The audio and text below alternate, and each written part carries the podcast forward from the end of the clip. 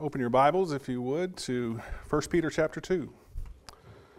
Our scripture reader, reading came from there today, and we're going to look at that as the major portion of our text this morning. First Peter chapter two. You know, as Christians, we are, are quite blessed to hold in our hands the Word of God. We have the complete plan that God set forth even before creation. Nothing is missing from it. Nothing is lacking. It does not fall short. And there's nothing that needs to be added to it.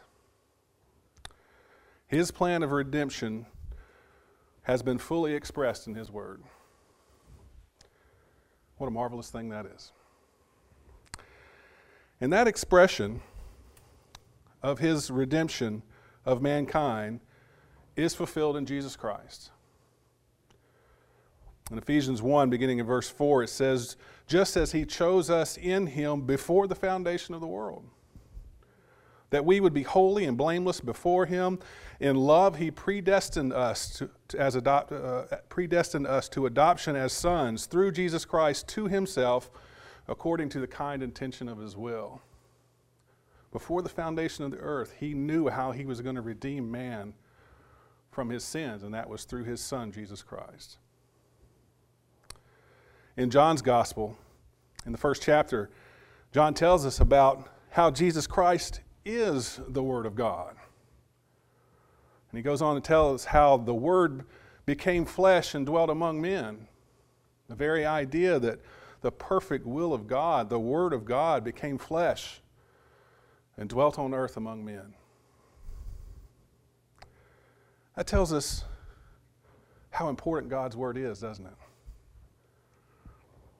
And these are not merely words on a page or just simply a book that you can go and buy. Yes, that's indeed what you can do. And, and thankfully, we have that ability to go in a store and and purchase the best-selling book of all time.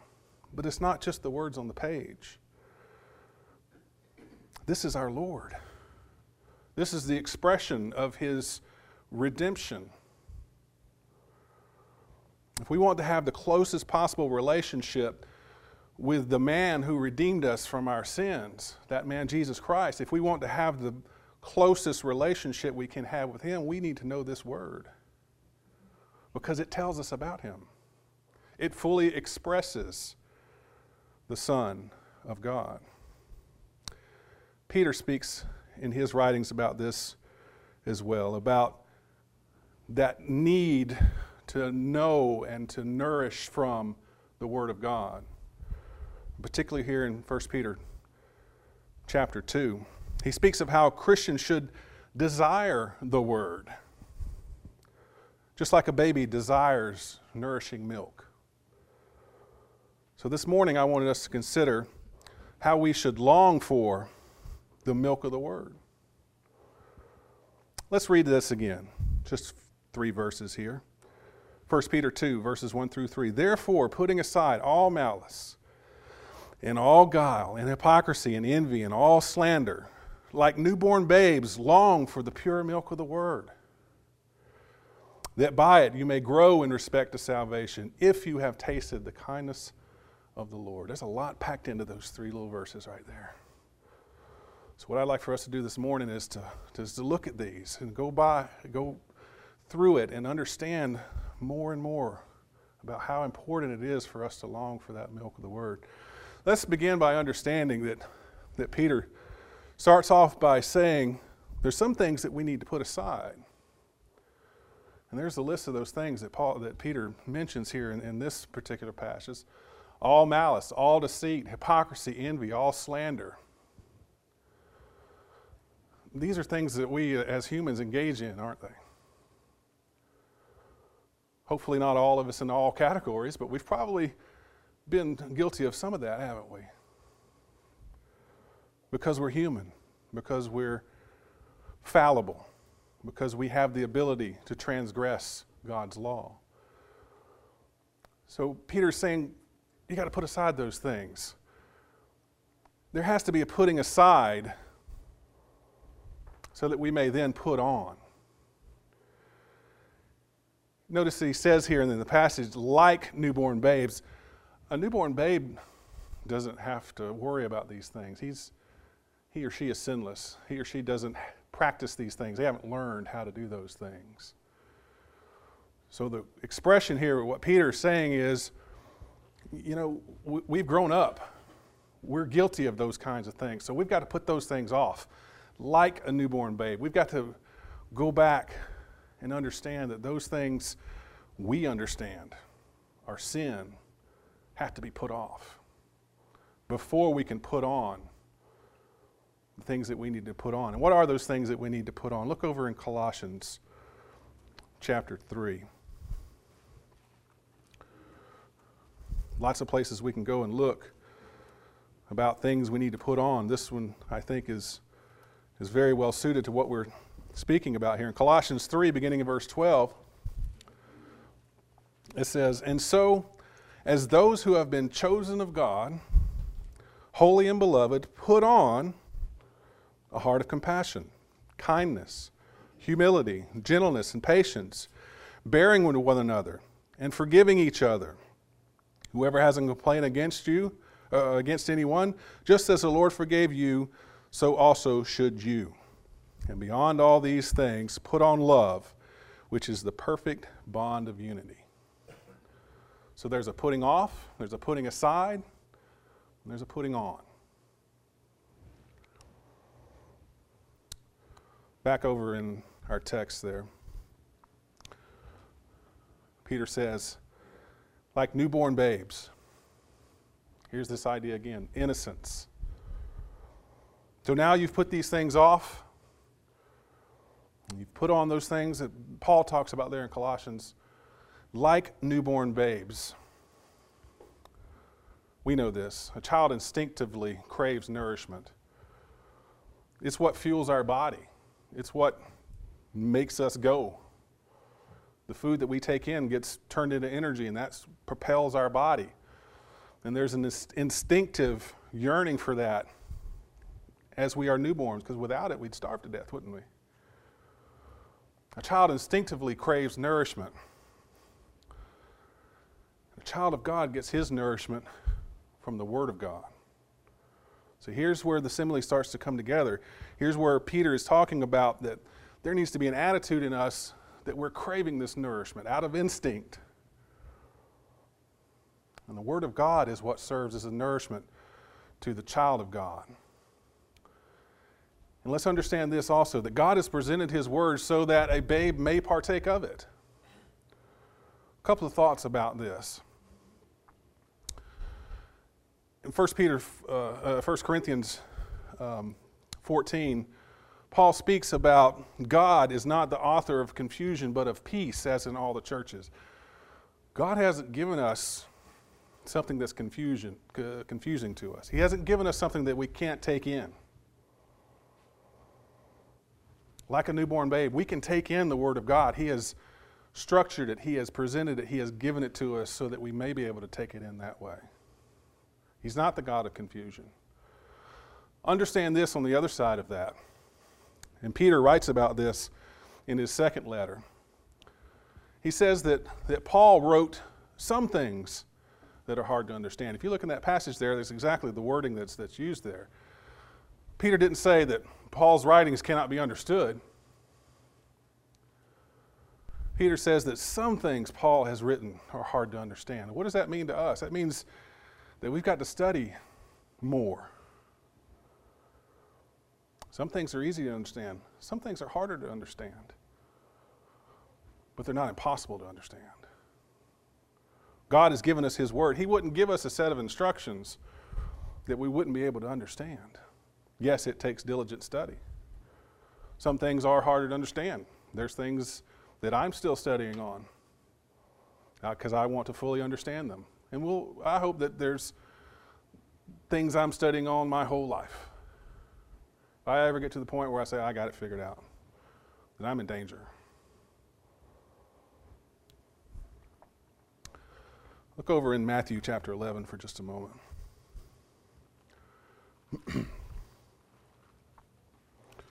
Matthew chapter eleven, beginning verse twenty-eight. Familiar passage to us. Come to me, all who are weary and heavy laden, and I will give you rest. Take my yoke upon you and learn from me. For I am gentle and humble in heart, and you shall find rest for your souls. For my yoke is easy and my load or my burden is light. Jesus is talking about what it means to be a disciple of God, a disciple of Christ. What does it mean to, to follow after him? And, and Jesus is saying here that, you know, in the grand scheme of things, it's easy. You just follow after me. Now, we might say, well, there's lots of things in the world to give up, and Jesus talks about those things in other places. But really, it's easy. You just follow after Jesus Christ. And he says, my yoke is easy, my burden is light. God has given it to us so that as newborn babes, we can come into the kingdom.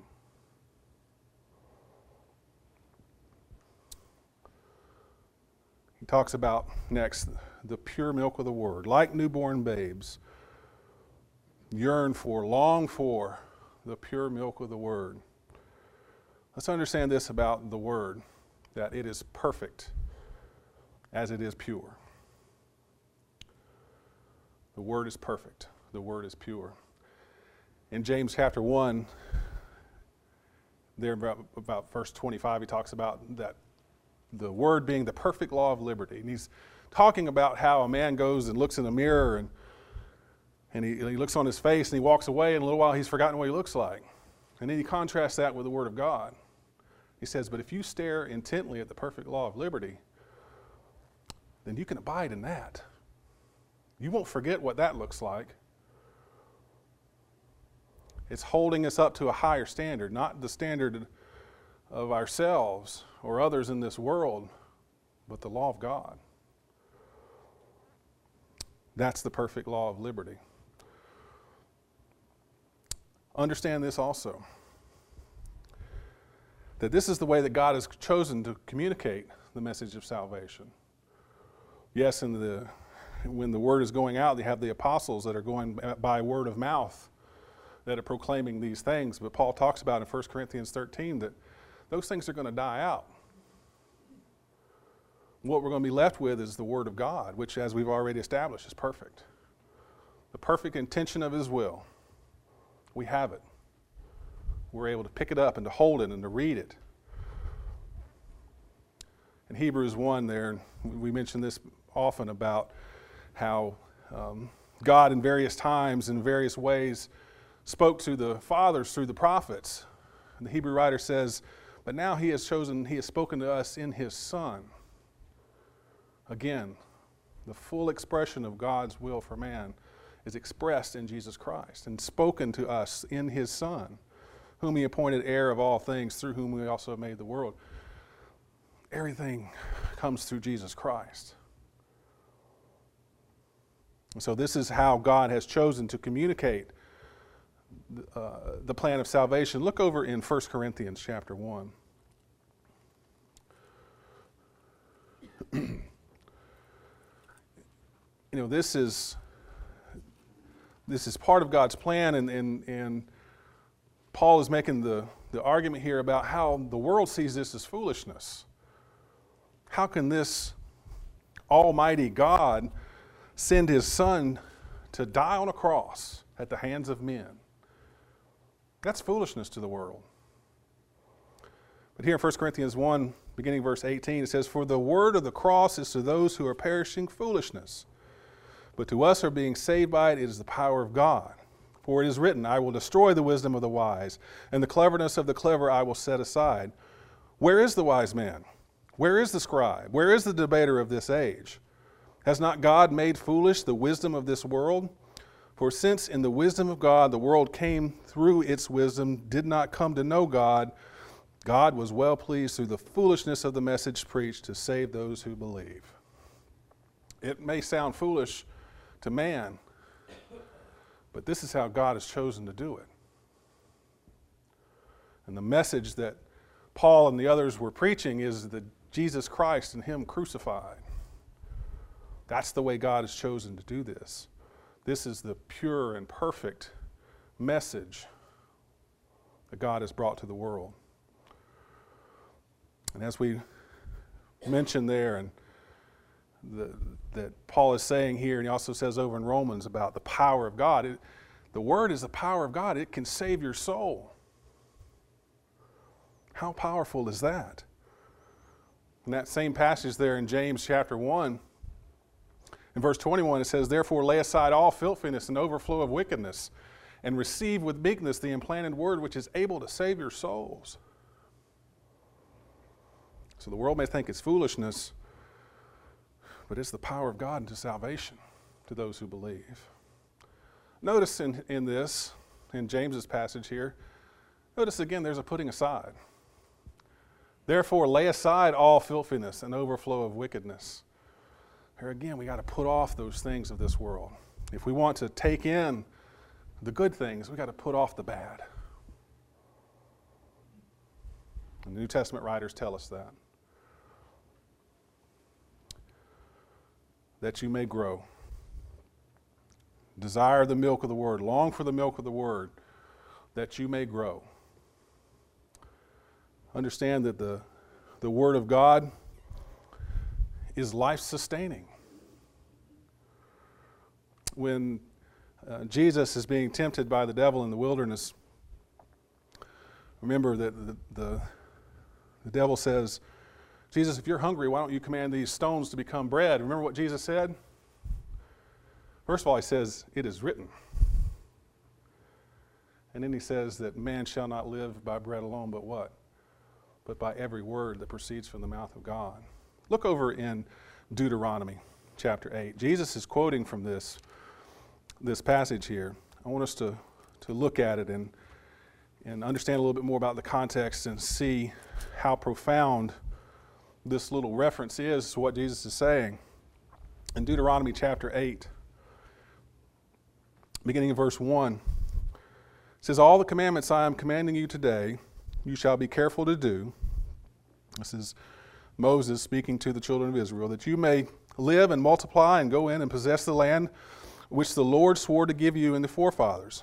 And you shall remember all the way which the Lord your God has led you in the wilderness these forty years, that he might humble you, testing you, to know what was in your heart, whether you would keep his commandment or not. And he humbled you, and let you be hungry, and fed you with the manna which you did not know, nor did your fathers know, that he might make you understand that man does not live by bread alone, but man lives by everything that proceeds out of the mouth of God. Your clothing did not wear out on you, nor did your foot swell for those forty years. Thus you are to know in your heart that the Lord your God was disciplining you, just as man disciplines his son. Therefore, you shall keep the commandments of the Lord your God, to walk in his ways and to fear him." There's lots of things that happened as the children of Israel are wandering in the wilderness there. Moses is making the point here that God is providing these things to you. These are physical things, the manna, the soles of their feet, the clothes not wearing out. Those are the physical things that helped carry them through this time when they're wandering in the wilderness. But there's a spiritual connection. And that's what Jesus is talking about. "You shall not live by bread alone, but every word that proceeds from the mouth of God." The word of God is sustaining, is life-sustaining to the Christian, just as these things were physically sustaining to the children of God, the children of Israel, as they're coming out of Egypt and crossing into the promised land.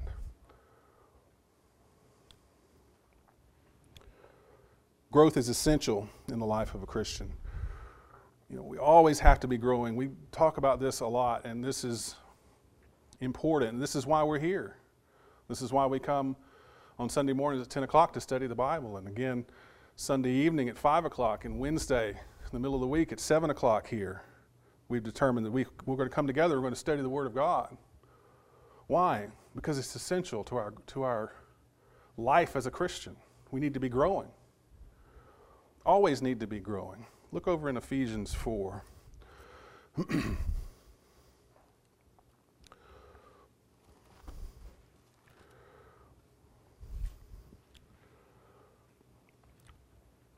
Paul is talking about growing.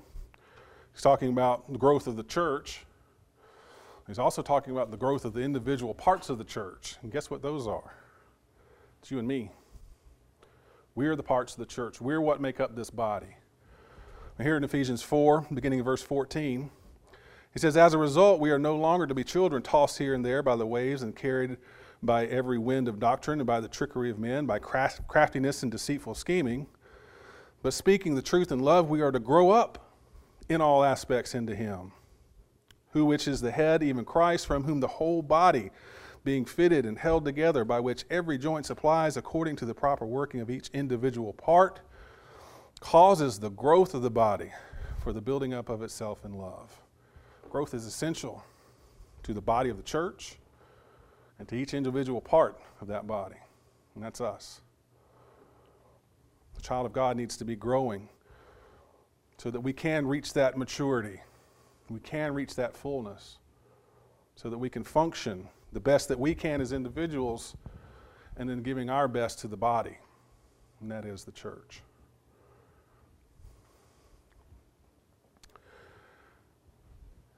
He says there, Peter does, if you have tasted. Go back and let's read that.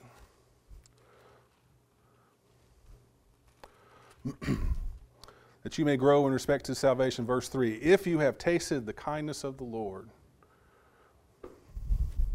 What does this mean here? The kindness of the Lord. Why is this a part of what Peter is explaining here? If you have tasted the kindness of the Lord. Lots of ways to express that. I think Titus here in chapter three does well in our context. Titus chapter three, beginning in verse one. It says, remind them to be subject to the rulers, to authorities, to be obedient, to be ready for every good deed, to malign no one, to be uh, uncontentious, gentle, showing every consideration for all men. For we also once were foolish ourselves, disobedient, deceived, enslaved to various lusts and pleasures, spending our life in malice and envy, hateful, hating one another. Does that sound familiar? Those are the things we've got to be putting off, right? Paul's expressing this to Titus as well. These things got to be put off. Verse four, but when the kindness of God our Savior and his love for mankind appeared, there's the kindness we're talking about. He saved us, not on the basis of deeds which we have done in righteousness, but according to his mercy, by the washing and regeneration and renewing of the Holy Spirit, whom he poured out upon us richly through Jesus Christ our Savior. And now in verse seven, that being justified by his grace, we might be heirs according to the hope of eternal life. There's the kindness of God. If you have tasted that, if you understand that the Lord has saved us from our sins, not on account of anything that we have done, but out of his kindness, out of his grace, out of his mercy. He's made it available that we might be heirs to the kingdom. An understanding about this is that really there is no going back. Now, when I say that, I understand that I'm not preaching that once we're saved, we're always in that condition, that we're always saved. No, we can choose to turn away from God. What I'm saying is that there should be no going back. Look over in Luke chapter nine.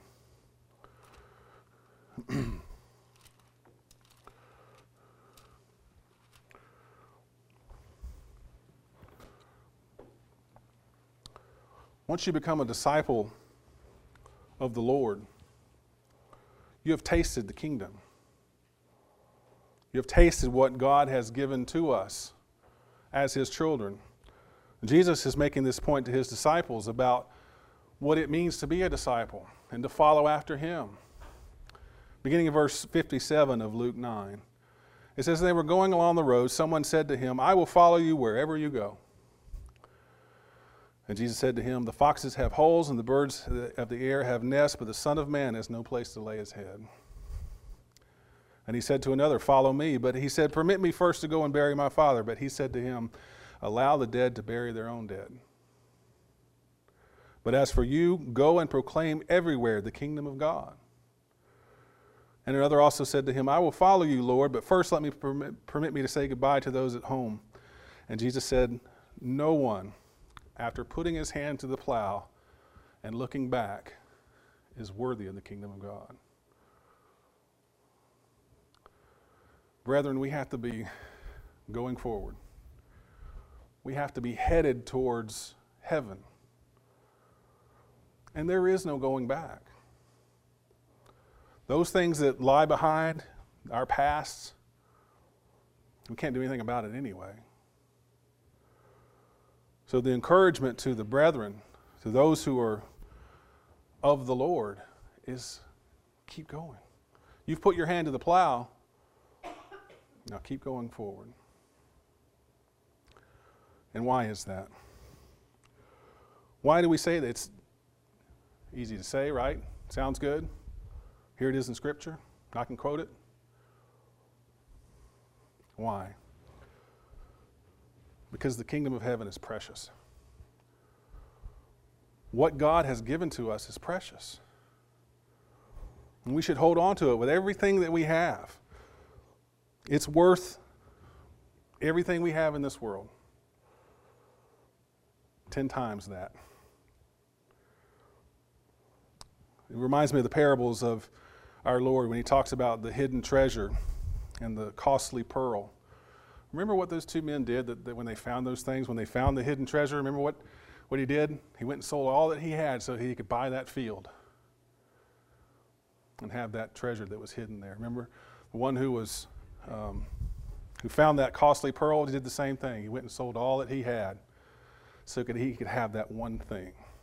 And Jesus is saying, that the kingdom of heaven is like that. It's worth everything that we have. So when we talk about tasting the Lord's kindness, we're talking about entering into the kingdom. He's granted that through his kindness. He's granted us salvation. And once we have tasted that, there should be no going back. The word of God is precious. It instructs us how we can be saved. It tells us that we are saved through this one, Jesus Christ. And once we have tasted that, there should be no going back. So the question comes down then, have you tasted the Lord's kingdom? Are you in the body of Christ? If you have, understand that there should be no going back. Keep your hand on that plow. And keep moving forward. And all this, and, and the, to wrap up our lesson here in understanding, is that there needs to be a longing for the milk of the Word. We need to continue in our studies and continue in our desire to know more about this one who has saved us from our sins. And that one is Jesus Christ. And salvation is only available through him. So I encourage you to continue in your studies. Continue to seek out the Lord our God. I don't want to embarrass somebody, but I'm going to... Can I hold your Bible for just one second? I saw this in our Bible class, and I wanted to show you what a desire for the milk of the Word looks like. How long have you had this Bible? Probably ten years. That's a lot for ten years. This is what a desire for the pure milk of the Word looks like. This is someone who diligently studies the Word of God. And I encourage you, now this may not be your way of studying. I might make notes in my Bible, and I don't always mark them that way. But I encourage you to have that kind of desire for the milk of the Word. If you're not a child of God, I beg of you to become one. If as a child of God, you're not longing for that milk of the Word, that desire has left you for some reason, I encourage you to rekindle that. Whatever your needs might be, you can let those be known by coming forward as we stand and sing to encourage you.